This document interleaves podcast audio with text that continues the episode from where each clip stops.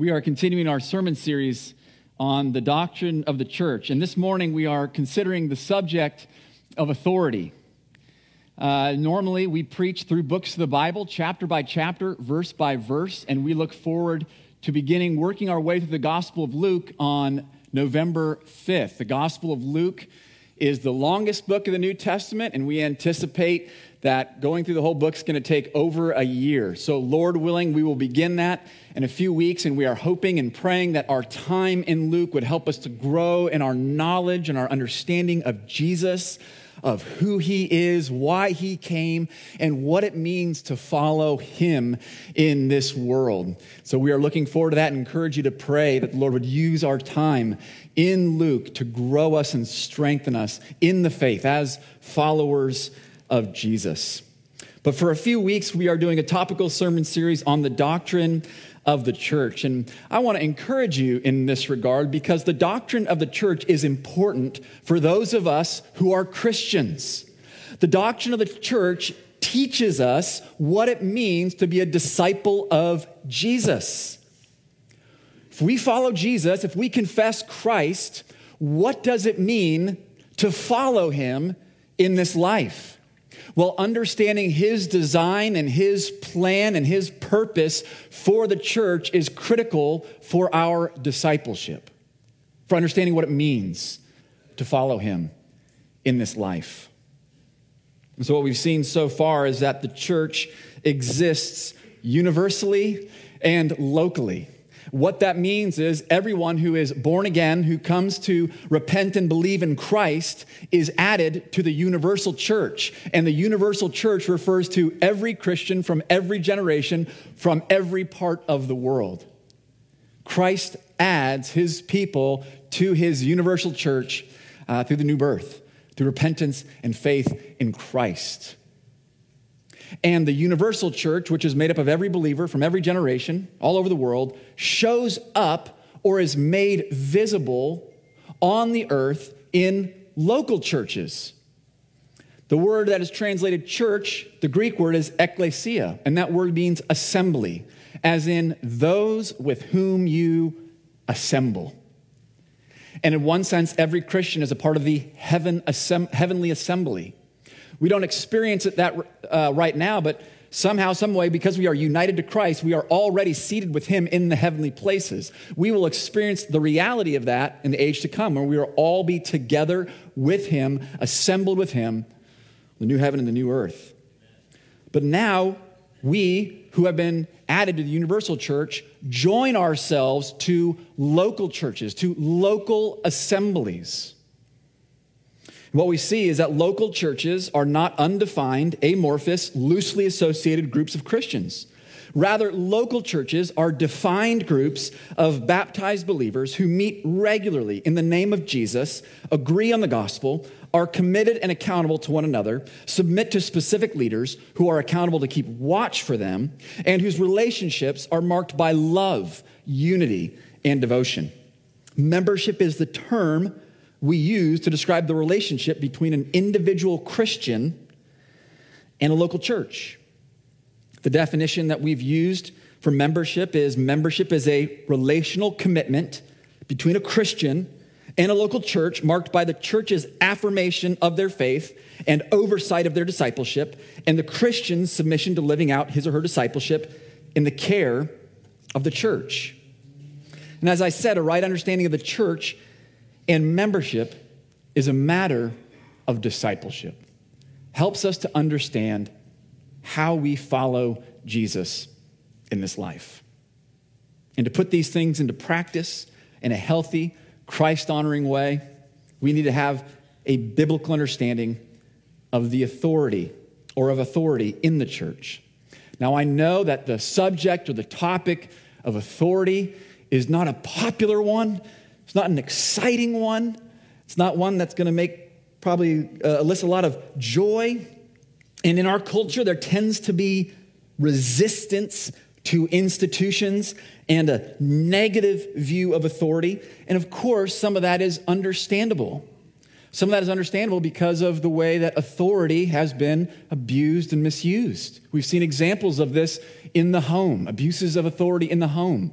Abuses of authority in the workplace, abuses of authority by governing authorities, and even abuses of authority in the church.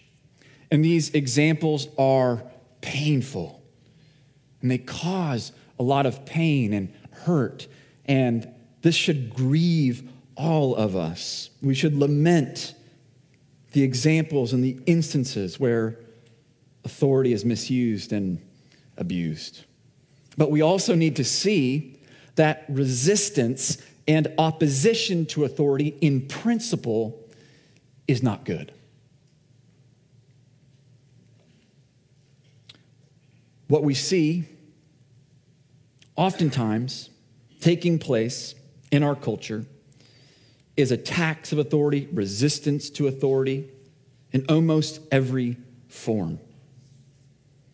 And when we attack or resist every form of authority, what are we left with? The authority of me.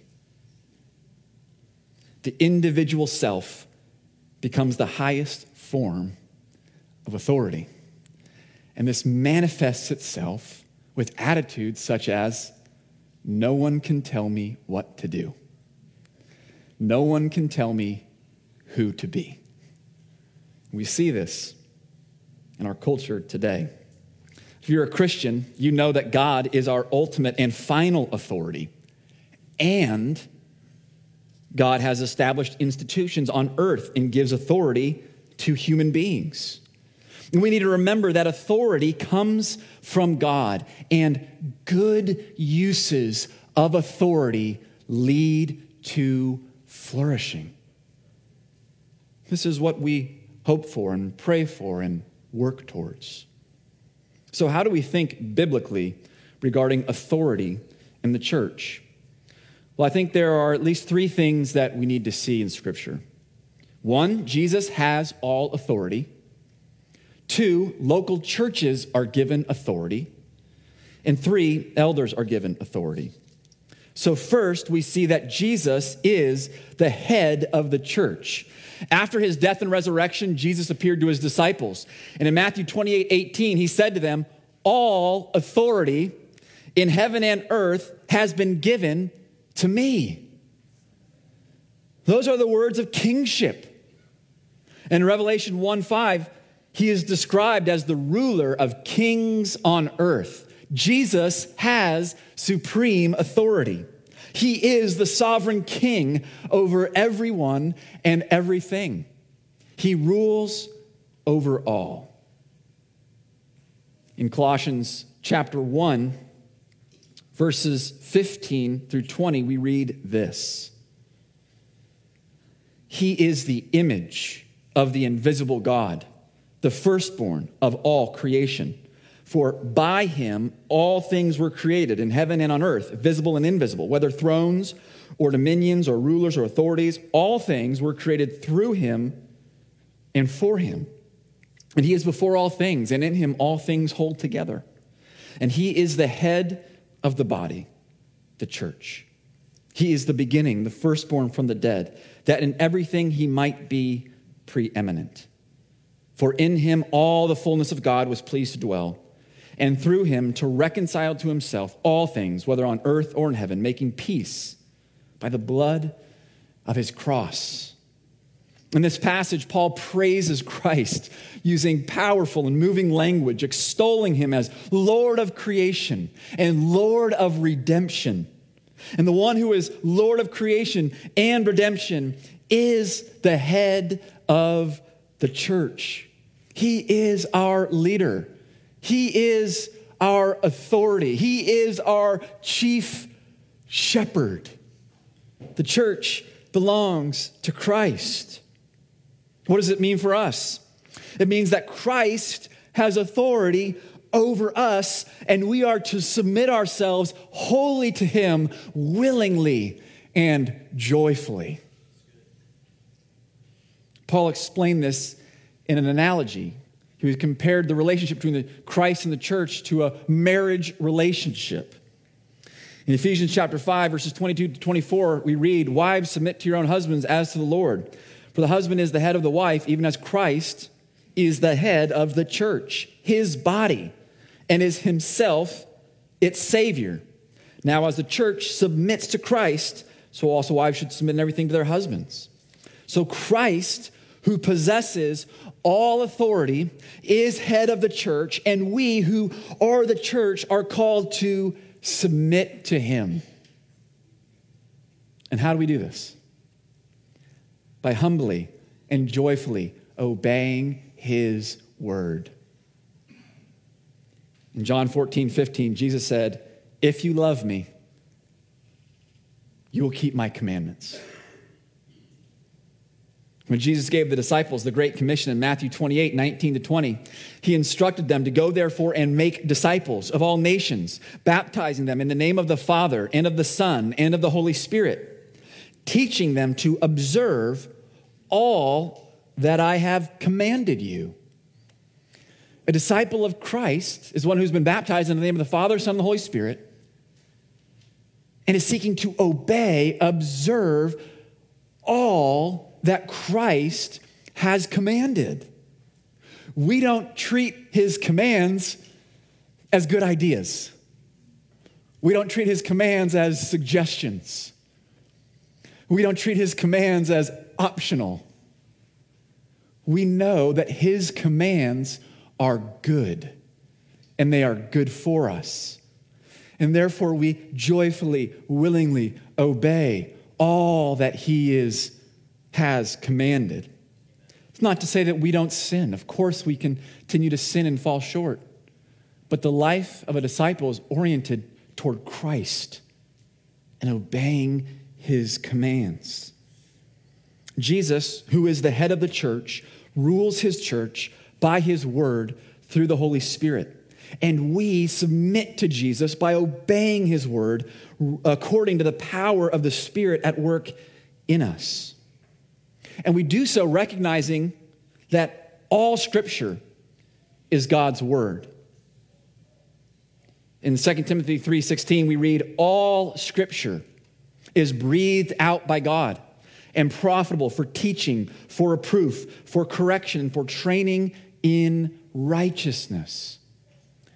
So we have a high regard for God's word, recognizing that it comes from Him. And therefore, we are com- compelled and commanded to obey and submit to His word. So Jesus has all authority, and we joyfully submit to Him. And we also look to Him to see His example of how he used his authority. When Jesus came to earth, he used his authority in a number of ways. When he taught, people noticed and observed that he taught as one who had authority. Jesus taught with authority, making known the kingdom of God, proclaiming the gospel. He also demonstrated his authority over creation when he calmed a storm. He demonstrated his authority over sickness, healing diseases. He demonstrated his authority over death, raising the dead. He demonstrated his authority in all these ways. And what was he doing? Revealing the kingdom of God that his people might enter, that God will be glorified. We're given a wonderful, beautiful picture of how Jesus used his authority in John chapter 13. When Jesus was with his disciples, he did something that was surprising and completely unexpected. While he was gathered with them in a home, he took on the role of a servant, likely the lowest ranking servant, by getting down and washing and cleaning their dirty feet. They were stunned. Why would Jesus, whom they recognized as an authority figure, get down on his hands and knees, do this dirty job that was reserved for the lowest of servants? Jesus said to them, You call me teacher and Lord, and you are right, for so I am. If then your Lord and teacher have washed your feet, you also ought to wash one another's feet. For I have given you an example that you also should do just as I have done to you.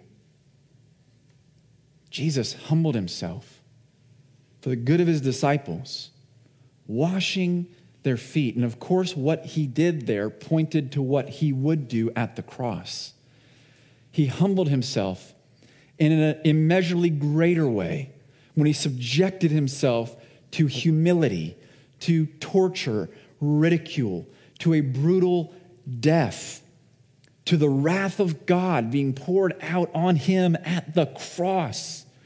Why? Not just so he could wash our feet, but so that he could wash us and cleanse us of all our sin. Wow, this is our Savior.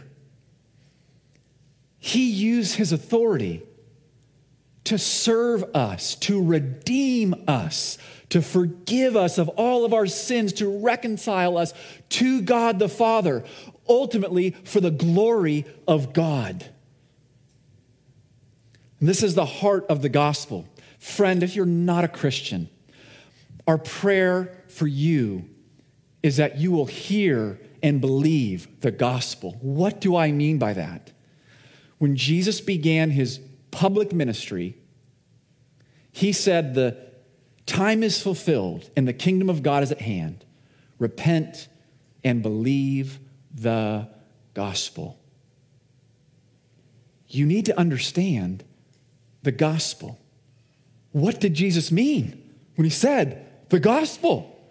This is a really important question.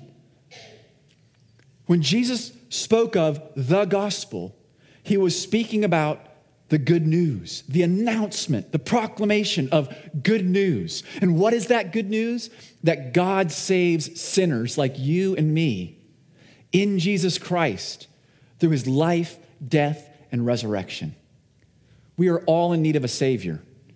We have all sinned against God, who is our Creator. He is the Creator of everyone and everything.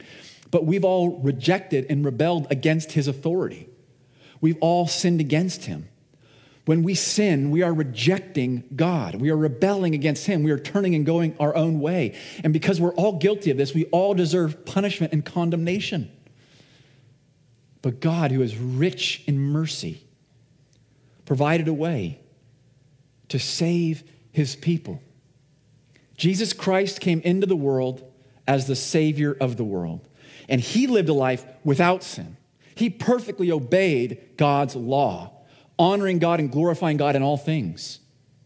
And yet, he went to the cross to die as a criminal, as though he were guilty.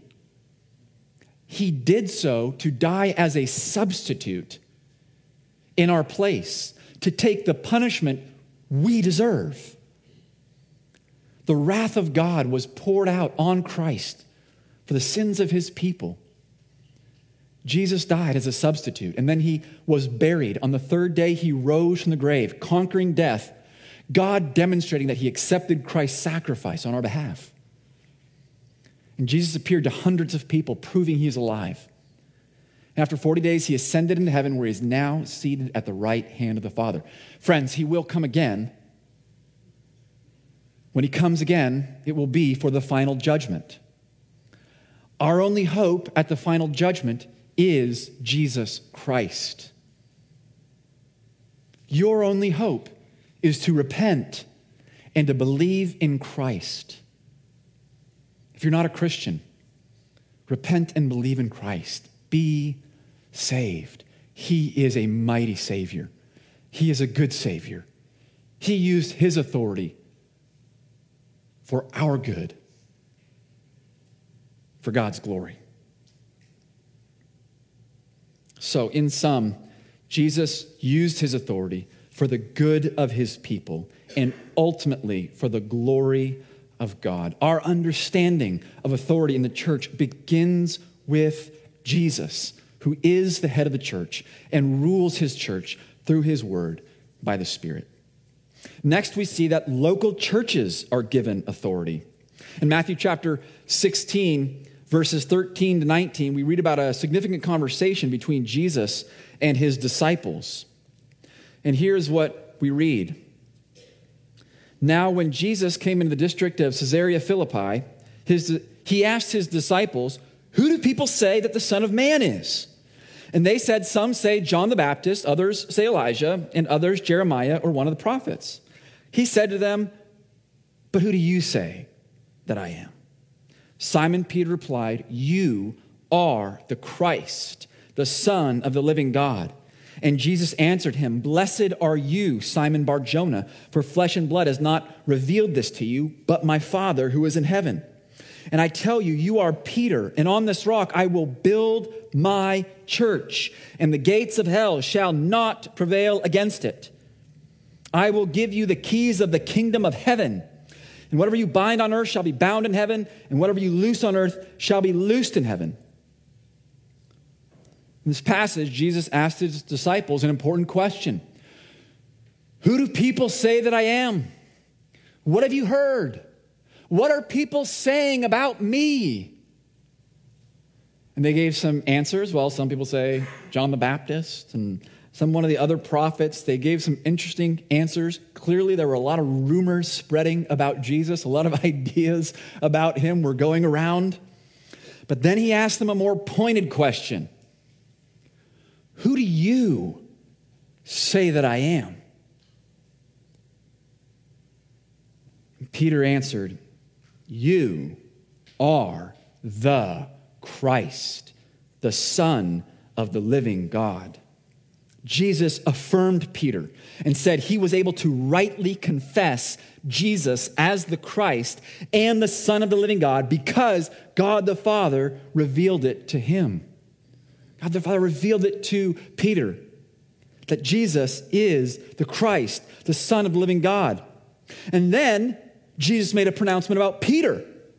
Again, he said, You are Peter, and on this rock I will build my church, and the gates of hell shall not prevail against it. I will give you the keys of the kingdom of heaven, and whatever you bind on earth shall be bound in heaven, and whatever you loose on earth shall be loosed in heaven. And he used some language in here that we're not all that familiar with. It's a little bit unusual or peculiar to us. Maybe it sounds a little bit archaic. Now, if you're familiar with some of the debate about this passage, you might be aware that there's a lot of disagreement, in particular, between Roman Catholics and Protestants. Roman Catholics will take this passage, along with a couple others, to establish the office of the Pope. They'll take this passage here and they'll say Peter was the first Pope and began a succession of popes. Protestants, of course, have reacted to that and have rejected the office of the Pope but perhaps at times have gone a little too far in how they interpret this passage in resisting or rejecting the doctrines of the Roman Catholic Church. So, for example, Bible scholar D.A. Carson writes if it were not for Protestant reactions against extremes of Roman Catholic interpretation, it is doubtful whether many would have taken rock to be anything or anyone other than Peter. Roman Catholics say Peter's the rock, he's the pope, begins a succession of popes. Protestants say, no, that's not what it means, but really try to make any distance between Peter being the rock upon which Jesus builds the church. Craig Keener writes Peter is the rock because he is the one who confessed Jesus as the Christ in this context. Similarly, Edmund Clowney says the confession cannot be separated from Peter, neither can Peter be separated from his confession. So, trying to understand what did Jesus mean when he said, You are Peter, and upon this rock I will build the church?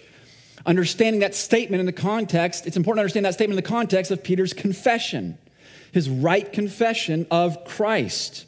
Jonathan Leeman summarizes this by saying Jesus means to build his church not on persons or on truths, but on persons confessing the right truths, on confessors, persons who, confessing the right truths, what? What authority then did Jesus give to Peter? He gave Peter, possibly as a representative of all the apostles, authority which is described as the keys of the kingdom of heaven to bind and loose. Jonathan Leeman writes The keys are the authority to judge and declare on a what as well as a who on behalf of heaven.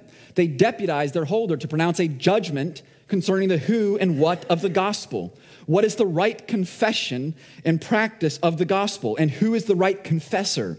To bind or loose is to render a judgment or verdict in heaven's name. The keys do not give their holder the power to shape the gospel or to make someone a kingdom citizen, just like a judge neither makes the law nor makes a defendant innocent or guilty. After all, the gospel, the good news of Jesus' death and resurrection, is divinely given and fixed. And a person becomes a kingdom citizen by the work of God and by faith. Rather, the keys give the authority, one, to assess whether some confession, doctrine, or practice is consistent with that gospel, as when the Council of Jerusalem needed to determine whether uh, necessary for Gentiles, uh, I'm sorry, whether to determine whether circumcision was necessary for Gentiles. And they give authority, two, to assess uh, whether or not certain persons belong to the gospel as a church does anytime it baptizes someone into membership. So from Matthew 16, we see that Peter and presumably all the apostles are given this authority. But two chapters later, we see this binding and loosing language appear again in Matthew chapter 18, verses 15 to 20. And here's what we read there if your, Jesus said, if your brother sins against you, go and tell him his fault between you and him alone. If he listens to you, you have gained your brother. But if he does not listen, take one or two others along with you, that every charge may be established by the evidence of two or three witnesses. If he refuses to listen to them, tell it to the church. And if he refuses to listen even to the church, let him be to you as a Gentile and a tax collector. Truly I say to you, whatever you bind on earth shall be bound in heaven, and whatever you loose on earth shall be loosed in heaven. Again, I say to you, if two of you agree on earth about anything they ask, it will be done for them by my Father in heaven. For where two or three are gathered in my name, there am I among them. So, in this passage, Jesus addresses how we deal with sin in the church. If someone sins, you go to them, call them to repentance. If they're obviously in sin and not repenting, then you involve other witnesses who can confirm this verifiable sin that this person is not repenting of. And you call them to repent of this sin. If that person still does not listen, when multiple people are attesting to this obvious and verifiable sin, then you go to the whole church, the assembly.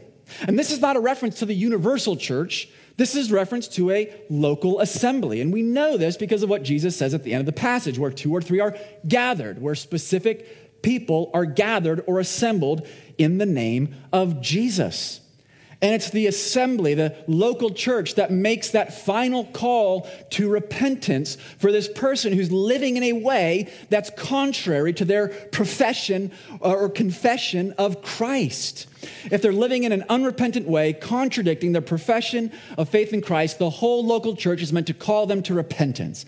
And if that person still does not repent, then the congregation is to treat them as though they're not a Christian, removing that affirmation of their faith. And then what does Jesus say immediately following this judgment rendered by the church?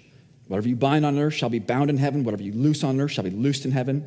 He used that same language from chapter 16 to describe the church's decision to remove the unrepentant brother from the fellowship of the church. But this time, it's not the apostles to whom he seems to be giving this authority, it's the local assembly. Because where he said, where two of you or three are, uh, uh, uh, agree on earth about anything they ask, it will be done by my Father in heaven.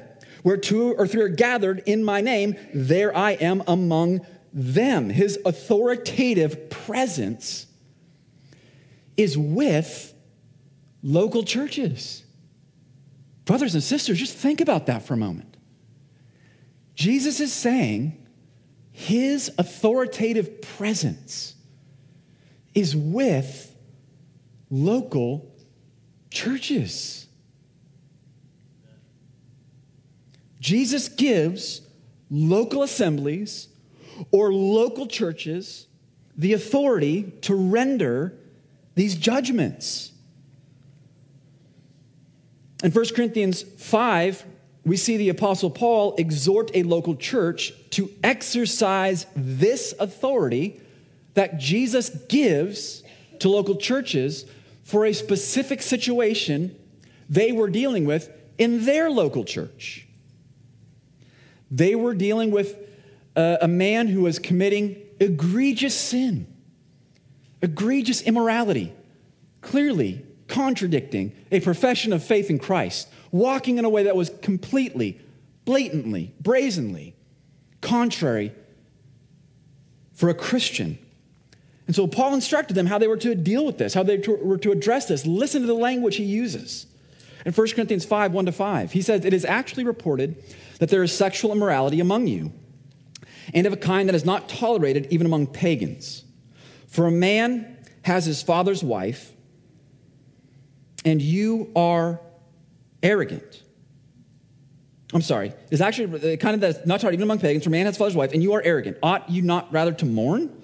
Let him who has done this be removed from among you. He tells the congregation, the church, to take this action. Remove this person from among you. For though I'm absent in the body, I am present in spirit, and as if present, I have already pronounced judgment on the one who did such a thing when you are assembled in the name of the Lord Jesus, and my spirit is present with the power of the Lord Jesus, they're assembled in his name with his power, with his authority. You are to deliver this man to Satan for the destruction of the flesh, so that his spirit may be saved in the day of the Lord. What we see in this passage is the Apostle Paul commanding a local church to apply the teaching of Jesus to a specific situation A man in obvious and unrepentant sin, and they are to render this judgment. Why? So that ultimately he'll be brought to repentance. It's for his good. You have to love him enough to do the hard thing. You cannot allow a person to go on being self deceived. The church was commanded to exercise this authority that's given to them by Jesus for the good of this man. Remove him from among you so that he will repent. And in verses 12 through 13, we read, For what have I to do with judging outsiders? Is it not those inside the church whom you are to judge? God judges those outside. Purge the evil person from among you. Paul's telling them, You actually have a responsibility to render these judgments as a church. Not be judgmental, not be condescending, not be arrogant, not be prideful. That's not what he's saying. But you do have a responsibility to render these right judgments. And you have the authority to do this because Jesus has given you this authority. And his authoritative presence is with local churches. The church is authorized to render a judgment. As we saw last week, 2 Corinthians chapter 2 verses 5 through 11 provides an example of the other side of this process. In these verses, Paul described the restoration of a repentant man who had experienced church discipline. In verses 5 to 7, he said, Now, if anyone has caused pain, he has caused it not to me, but in some measure, not to put it too severely, to all of you. For such a one, this punishment by the majority is enough. So you should rather turn to forgive and comfort him, or he may be overwhelmed by excessive sorrow. Paul described a member of their church who had been punished by the majority demonstrating they had a defined group of people in their congregation, of whom the majority disciplined this man. In this case, the man repented of his sin, and therefore the congregation was to welcome him back, forgiving him and comforting him, thus giving him reassurance. It's a beautiful picture of how the Lord uses the church when it rightly uses the authority given by Jesus to love someone enough to do the hard thing to call them to repentance and then to restore that person when they do repent. This is good, and it's good for us. And every believer is meant to participate in a local church in this way and be accountable to a local church in this way. In these passages, we see the whole congregation involved in affirming and removing. We see that local churches that agree on the true gospel and what is a right confession gather in the name of and gather in the name of Jesus have the authority to render judgments affirming and removing members of the church. Jonathan Leeman writes church authority creates the local church. Protestant churches are formed in two steps. Step one, someone preaches the gospel so that people hear, repent, and are saved. Step two, those Christians then organize by coming together and declaring themselves a church through baptism and the Lord's Supper. They gather and agree with one another. Two ingredients that Jesus says are essential to making a church a church. For several centuries, many Christians have called this agreement a church covenant. He also writes, someone has to say, yes, this is one of the members. And that right there is the doctrine we believe in. Different denominations recognize different people as possessing the authority to do that. Some say the pastors or elders, some the presbytery, and some, like me, the whole congregation. But the point is, every denomination agrees that somebody has to exercise this declarative authority. Somebody holds the keys, even if we disagree on who. So you see, the authority that Jesus gives to local churches is necessary for a local church to be a local church. What's different between a local church and a group of Christians who gather at a coffee shop for fellowship and encouragement? Gathering together with other believers at a coffee shop for fellowship and encouragement, studying the Bible is a good thing. That is a good thing. But what differentiates that from a local church? A local church is a group of believers who gather in the name of Jesus, agreeing on the gospel, what is a right confession, and exercise the authority that Jesus has given to local churches, including affirming those who are members and in those sad and hopefully rare cases, removing someone when necessary. Bobby Jamieson writes a church comes into existence through the mutual covenant like commitment of its members to exercise the keys of the kingdom. If you are a Christian, this should matter to you. We need to understand what a church is. Because we who are followers of Jesus are the church. We need to understand the authority that Jesus gives to local churches and what actually constitute a local church. Why? Because we want to be faithful in the work that Christ has given the church to make disciples of all nations, baptizing them in the name of the Father and the Son and the Holy Spirit, teaching them to obey all that Christ has commanded. And as the Holy Spirit uses us to proclaim the gospel and to make, the, make disciples, we want the Lord to use us to see the gospel spread here in our community and beyond. We want to be a part of starting new churches if we want the Lord to use us to this end, we have to know what a church is. We have to know what constitutes a church. We want the Lord to use us to send missionaries around the world to proclaim the, the gospel and to establish churches where there are no churches. Well, if we want the Lord to use us to that end, we have to be clear on what a church is. We need to understand the authority of a local church and how that relates to the very nature of a local church so that we can faithfully follow Jesus, so that we can faithfully engage in the work of the Great Commission, so that the Lord can use us to spread the gospel to the ends of the earth. So finally, we see that within local churches, elders are given authority. One of the things we see throughout the New Testament is that local churches are led by a plurality of elders, meaning multiple elders. We also see in the New Testament that the words elder, pastor shepherd, and overseer are used interchangeably. They're not describing three different leadership roles or three different offices. They're used interchangeably. An elder is a pastor shepherd, is an overseer. They're speaking of the same leadership role, the same office. And what we see all throughout the New Testament is that local churches are led by a number, multiple, a plurality of elders. For example, in Acts chapter 14, verse 23, we read, And when they had appointed elders for them in every church, with prayer and fasting, they committed them to the Lord in whom they had believed. Notice the plural, elders, in every local church, singular.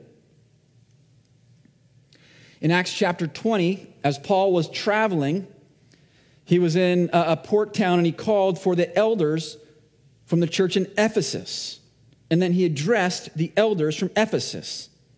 And in Acts 20 28, he said, Pay careful attention to yourselves and to all the flock in which the Holy Spirit has made you overseers to care for the church of God, which he obtained with his own blood. Wow, there's so much there, right there. He calls the elders of the local church. He tells them to that the Holy Spirit has made them overseers, meaning their authority does come from God, and that they are to oversee, to care for the church, reminding them who the church belongs to. Doesn't belong to you, elders.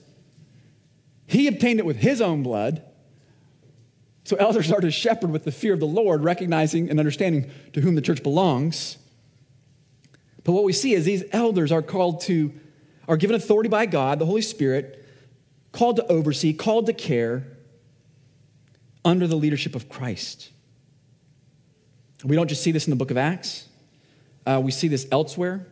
Uh, in 1 Peter chapter 5, verses 1 to 5, the apostle Peter exhorted elders. He said, So I exhort the elders among you as a fellow elder and a witness of the sufferings of Christ, as well as a partaker in the glory that is going to be revealed. Shepherd the flock of God that is among you, exercising oversight, not under compulsion, but willingly, as God would have you, not for shameful gain, but eagerly, not domineering over those in your charge, but being examples of the flock.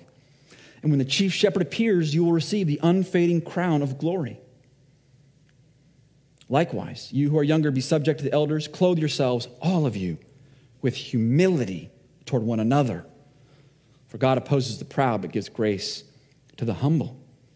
So Peter exhorted the elders to do the work of shepherding, to do the work of pastoring, and to exercise oversight over the congregation to do so willingly, humbly, eagerly, not domineering, but setting an example, remembering who the chief shepherd is.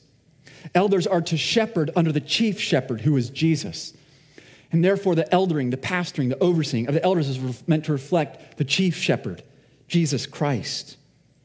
We also see in the New Testament that there are qualifications given for elders. They must have good uh, character. They must be of good character and be able to teach God's word. In 1 Timothy 5:17, Paul wrote, "Let the elders who rule well be considered worthy of double honor, especially those who labor in preaching and teaching." So here their work is described as ruling. And it's connected with preaching and teaching. When you take all these passages and many others into into account, we see that God gives elders authority to rule, to oversee, to shepherd, to teach, and to lead local churches. So we see in Scripture that Jesus is the head of the church. He has all authority. He gives authority to local churches. And within local churches, he gives elders authority to rule, oversee, shepherd, teach, and lead. So, how do we hold all these things together? Well, first of all, we have a high view of God's word because Jesus rules his church by his word through the Holy Spirit.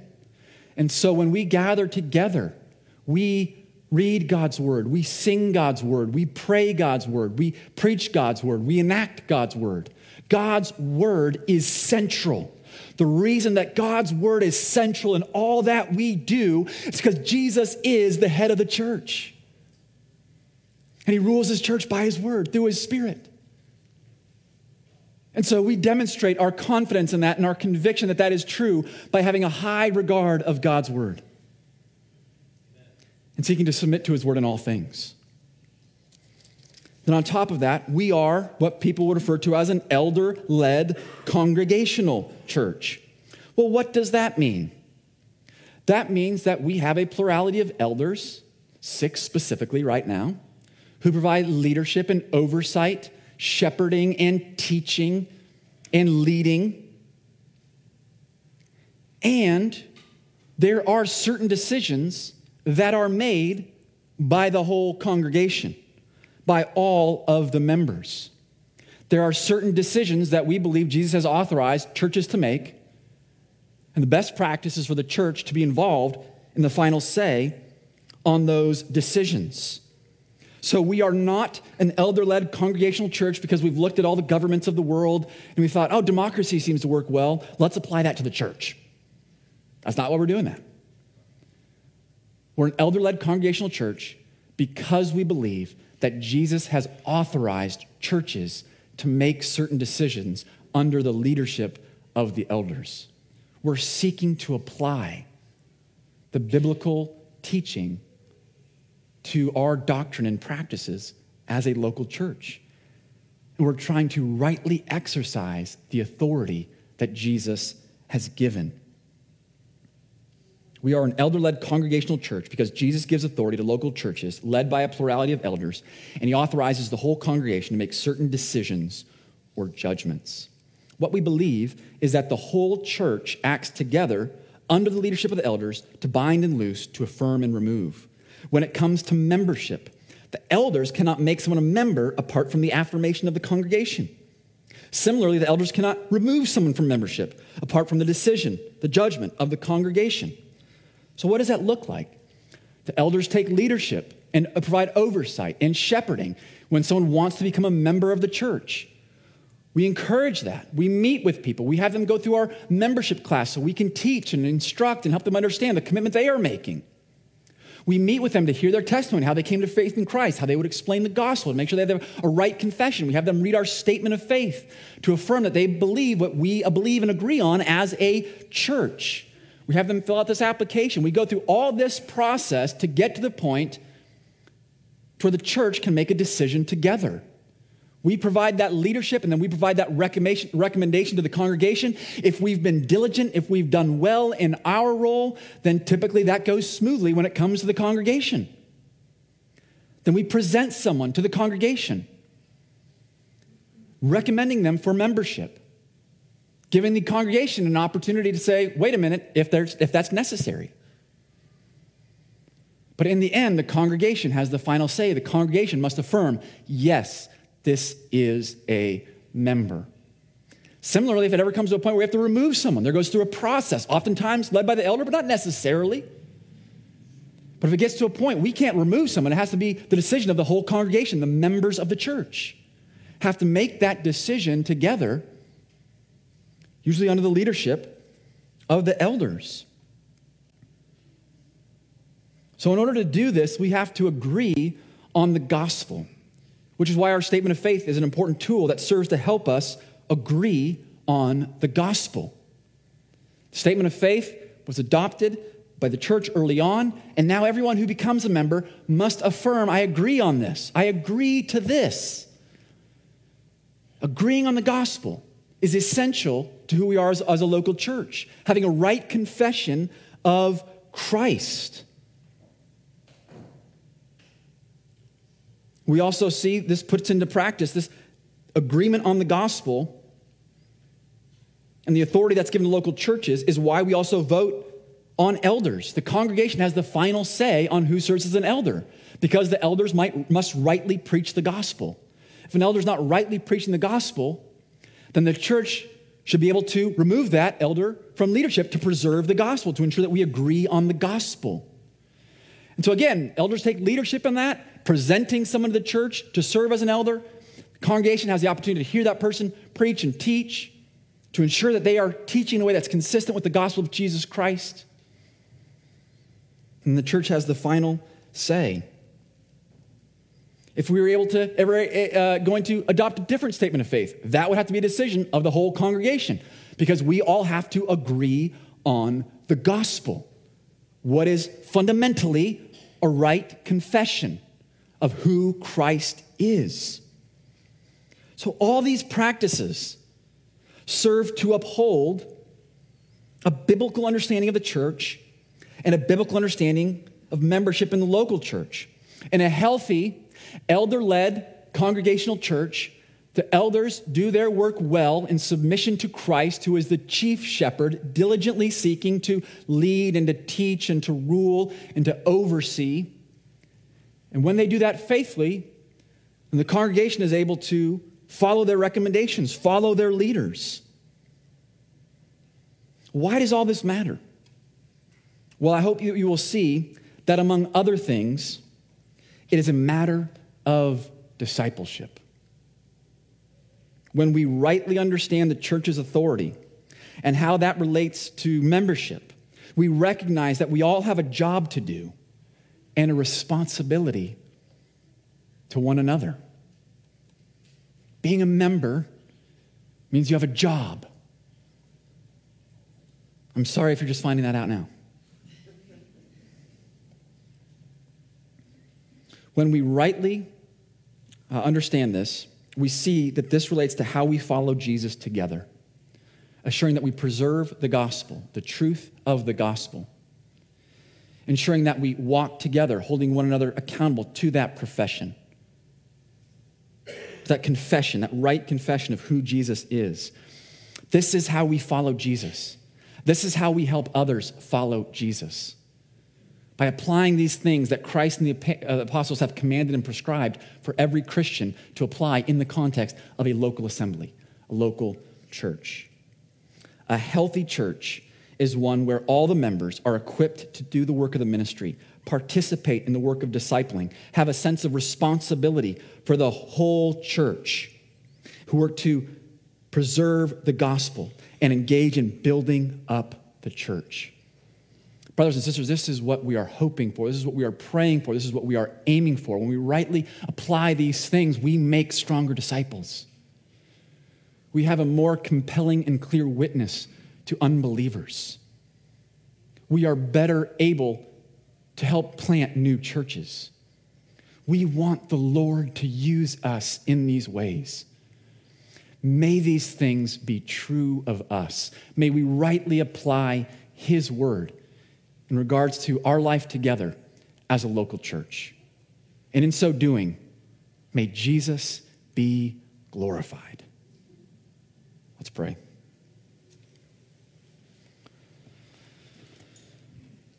Heavenly Father, we thank you and praise you for Christ, who is the head of the church and our Savior.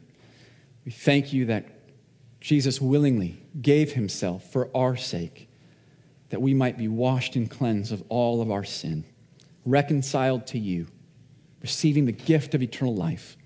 We pray that you'd help us to grow in our, our knowledge and understanding of Jesus and what it means to follow Jesus in this world and what it means to be a, a local church. Help us to be faithful in these things, that we might help each other follow Jesus, that we might provide a compelling witness to the unbelieving world. We pray that you would use us to do the work of the Great Commission Use us to lead others to faith in Christ. Use us to help start new churches in our region and around the world. We humbly ask this. In Jesus' name, amen.